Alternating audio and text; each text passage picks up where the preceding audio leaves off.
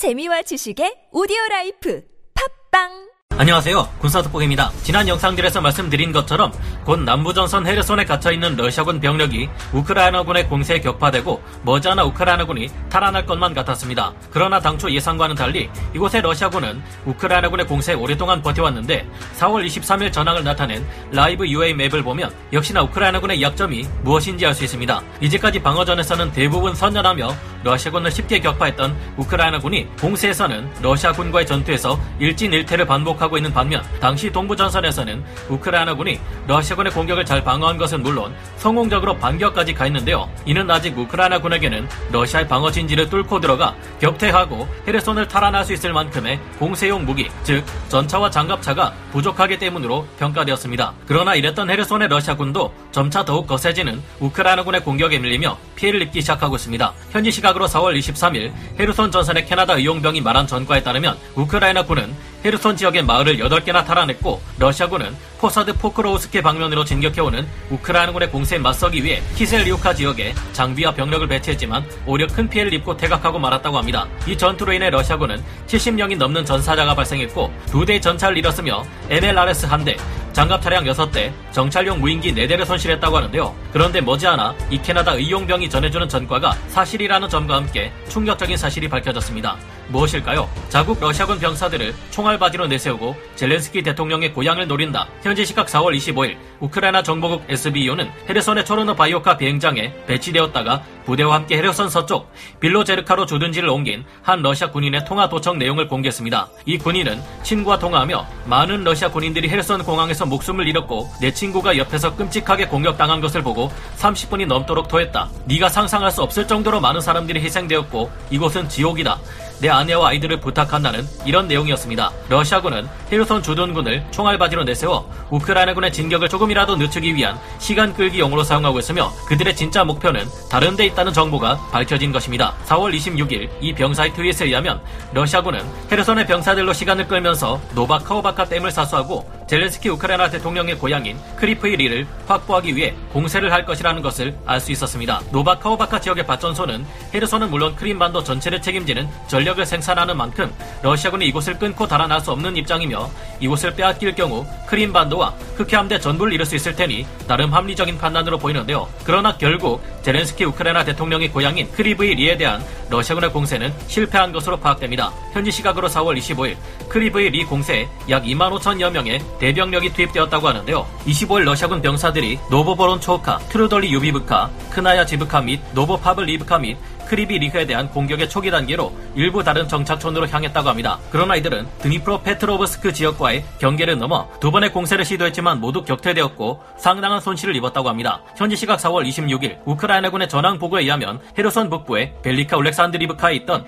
러시아군의 탄약고를 우크라이나군이 폭발시켜버렸고 그 결과 러시아군은 70명 이상의 병사들을 잃었다고 하는데요. 노보드미트리브카와 빌로소브 지역에서도 사상자가 나왔다고 합니다. 현지 시각 4월 26일 S 전선에서 지난 20 24시간 동안 러시아군은 150명 이상의 군인, 3대 전차, 4대 장갑차, 2대의 트럭, 6대의 공병 차량 및 2대의 UAV를 잃은 것으로 파악됩니다만 이는 전체 피해 중 일부에 불과한 것으로 추정된다고 합니다. 헤르손 공항이 있는 초르노바이우카 지역에서 우크라이나군과 러시아군 포병이 서로를 향해 포격을 교환했고 러시아군은 무인기를 사용해서 지형을 염탐하다가 우크라이나군에게 발각당해서 추락했다고 합니다. 현재는 헤르손 방면에 배치된 러시아군의 곡사포 전력들이 사실상 거의 괴멸에 이른 것으로 추정되고 있습니다. 헤르손에 배치된 러시아 러시아군의 제7근위 공수사단과 제106 공수사단, 제126 해안경비 여단이 D30 곡사포를 주로 운영해 왔는데요. 이 중 제7근위 공수사단의 D30 곡사포 대대는 전멸한 것으로 확인되고 있으며 126 해안경비 여단 역시 최소 2개 중대를 잃으며 괴멸에 가까운 피해를 입은 상태입니다. 이제 헤르손 일대에서 러시아군 포병 전력 중 곡사포 전력은 존재하지 않는다고 해도 과언이 아닌데요. 우크라이나군은 해군 항공 여단 소속 바이락타르 TB2 무인기와 각종 드론에 의해 러시아군의 자주포대 위치를 파악해 즉시 BM-27 우라강 다연장 로켓을 비롯한 대포병 사격을 가해 심대한 타격을 입힌 것으로 보입니다. 최근 우크라이나군은 헤르손 공항에 무려 21번째 포격을 가하고 있고 러시아군 포병대들은 이를 전혀 제지하지 못하고 있는데 여기는 다 이유가 있었던 것이죠. 그리고 이 소식이 정말 맞다면 헤르손 지역으로 진격하는 우크라이나군이 머지않아 이제는 정말로 헤르손을 탈환할 가능성이 크게 높아졌습니다. 헤르손 탈환까지 코앞 10km만 더 가면 헤르손 탈환. 아직은 교차 검증을 통해 정확한 사실인지 확인이 필요한 소식입니다만 현지 시각으로 4월 25일 우크라이나 군이 M14 도로를 따라 키셀리우카 외에도 블라고 다트네, 클라파야 등의 지역을 탈환했다고 합니다. 이 소식이 놀라운 이유는 클라파야의 경우 헤르손시로 향하는 M14 도로에 있는 마을인데 여기서 헤르손의 초로노 바이오카 비행장까지 거리는 불과 10km밖에 되지 않는 데다가 그 사이에 러시아군의 방어 거점은 전무한 상태이기 때문입니다. 이 소식이 정말이라면 엄폐물도 별로 없는 이 지역 에 우크라이나군 제5전차 여단과 같은 예비 전차 여단을 동원해 파죽지세로 진격 그대로 초로노 바이오카 비행장을 점령할 수 있다는 말이 됩니다. 그렇지 않아도 흑해 함대 기함 모스크바함이 최근 격침되면서 러시아 해군의 상륙작전 위험이 사라지자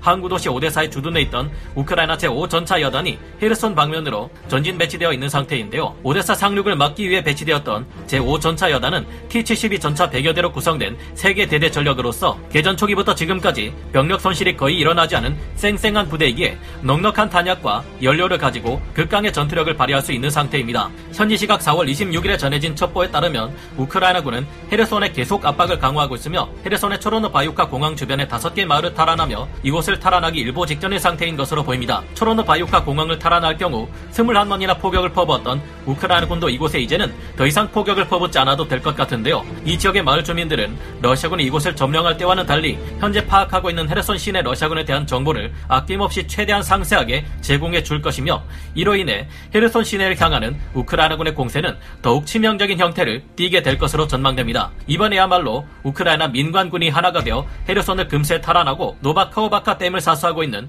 러시아군의 기세를 꺾어버렸으면 좋겠네요. 이 지역의 러시아군마저 격퇴하고 우크라이나군이 노바카오바카 지역에 거대한 다리를 건너 P47번 도로를 타고 남부 지역으로 향할 경우 우크라이나군이 신경 써야 할 전장은 돈바스 전역과 마리우폴로 확 줄어들게 될 겁니다. 현재 사실상 흑해 함대는 전력이 크게 약화되었지만 아직도 러시아 해군의 잠수함들이 순항 미사일을 우크라이나 영토에 쏟아붓고 있어 큰 문제가 되고 있는 것으로 확인되고 있습니다. 이들은 순항 미사일로 군부대와 중요 시설들만 타격하는 것이 아니라 군인도 아닌 힘없는 이들을 공격해 희생시키고 있는 중인데요. 우크라이나군이 헤르손을 완전히 탈환하고 노바카오바카 다리를 건너 크림반도마저 탈환한다면 세바스토폴의 흑해 함대를 손에 넣고 흑해에서 활동 중인 러시아 잠수함들에게도 압박을 어느 정도는 가할 수 있지 않을까 조심스레 추측해 봅니다. 우크라이나군의 헤르 손 탈환도 예상과 달리 참 오랫동안 이뤄지지 않고 있어 안타깝지만 초로노 바이오카 비행장으로부터 고작 10km 떨어져 있다는 클라파야를 우크라이나군이 탈환했다는 소식이 진짜였으면 좋겠습니다. 이를 통해 우크라이나군이 헤르손은 물론 크림반도를 8년 만에 손에 넣는 그 순간이 부디 빨리 다가오기를 바라봅니다. 오늘 군사 돋보기 여기서 마치고요. 다음 시간에 다시 돌아오겠습니다. 감사합니다. 전문가는 아니지만